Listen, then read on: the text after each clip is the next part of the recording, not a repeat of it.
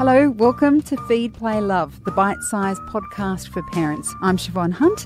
This is a show all about parenting. I speak to experts and carers about everything from fussy eating, toddler behaviour, sleep, and more.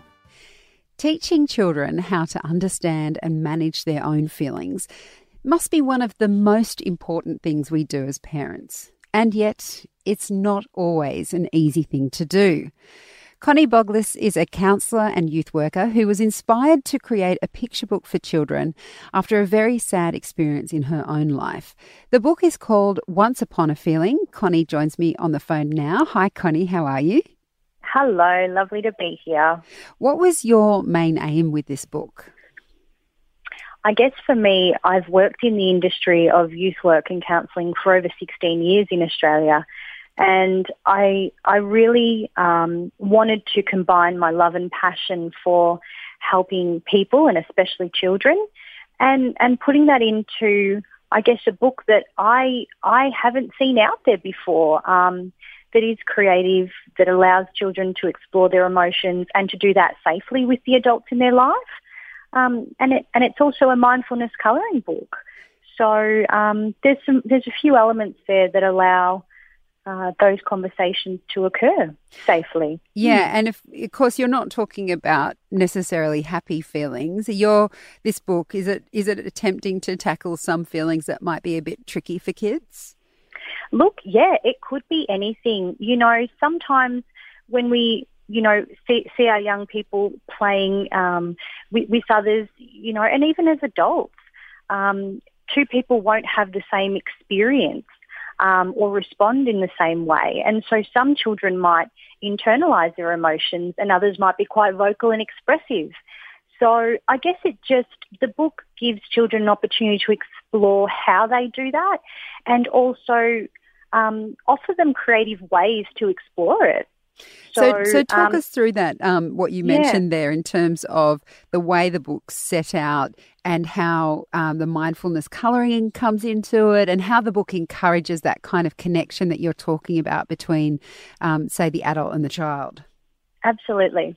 So the first part of the book is the story of Little Bird, who's on a journey to explore his emotions, and he has his big his friend Big Bird there to help him.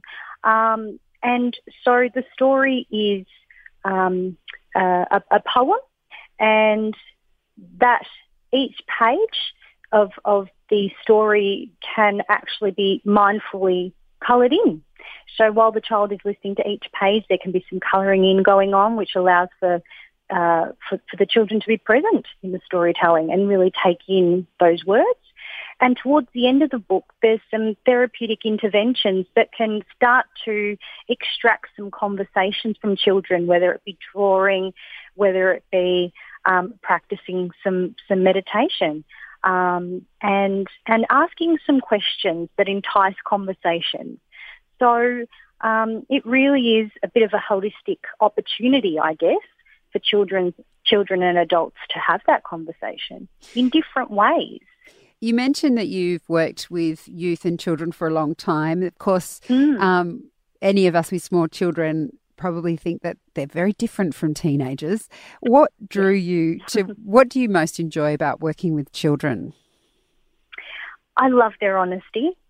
I really do. And, and they, they say it as it is in, in, you know, um, the most beautiful of ways and you know, and I've I've probably come on on the other end of the spectrum where I've worked in child protection and in the prison system, um, and managed drop-in centres where children would would play and engage others. And uh, being a counsellor, I like to, well, I guess I'm naturally drawn to not just analysing but observing different behaviours, and I guess children's play is so. Um, so so lovely to observe and and to, to I guess give them opportunities to explore relationships and explore conversations and and uh, entice that growth and learning. Um, that's that's what I that's what I really love to see. Um, children are the foundation of our future, and for me, if I can um, support children from a young age to start that while they're young and to build on those skills um, with my experience, I guess. That's why I'm doing it. Yeah. I mentioned that you earlier that you were inspired by a very sad experience in your life. Tell me Yeah. about Jesse Bird, your former partner. What was he like? Sure. Um, so I was with Jesse for two years, and he was a, a veteran in the Australian Army, um, and he was he was full of life. He was such a, a big, tall, physical, physically. Um, he was he was quite a big boy, but he was so gentle. He was such a gentle soul, and he was actually training to become a primary school teacher. So um, I think writing my children's book was also quite healing in the process, um, in that it had been written for so many years, but I never really, I don't know, had the had the time or or the opportunity, I guess, to to put it out there, and it just felt right um, to put the book out there at, at, at this time, and so I have dedicated the book to Jesse. Now, he sadly took his life in 2017. You struck me Yeah. as a woman of many talents. You could have written a book to help adults. Uh, you could have started a Mm. charity in his memory. Um, Yeah. You mentioned um, then that he he wanted to be a primary school teacher. Um, was that what ultimately led you to do a children's book as opposed to other things? Um, no, look, the children's book had al- al- already been written years ago, um, and, and I have so many other uh, children's stories and, and ideas that that I that I have there.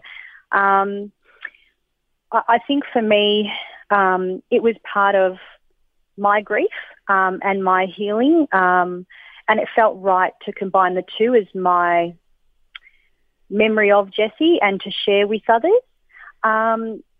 But I've been advocating for Jesse in other ways to federal government in, in a space of changing legislation. So I've actively been doing that with his mother specifically, Karen Bird, for the last two years. Um, and we're changing that. So our returned veterans and families are actually being acknowledged. Their mental health and rehabilitation is now being acknowledged.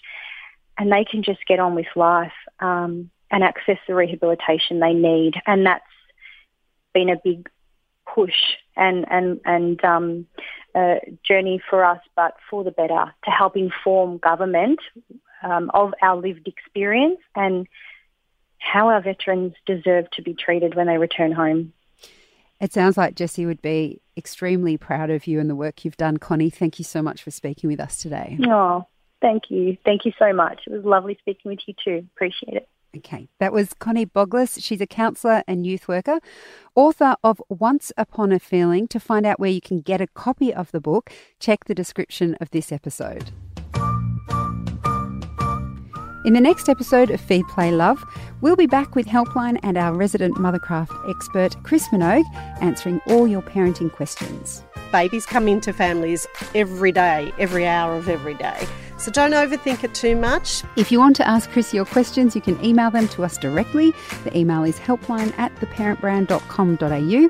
Feed Play Love is produced by Elise Cooper, written and hosted by me, Siobhan Hunt.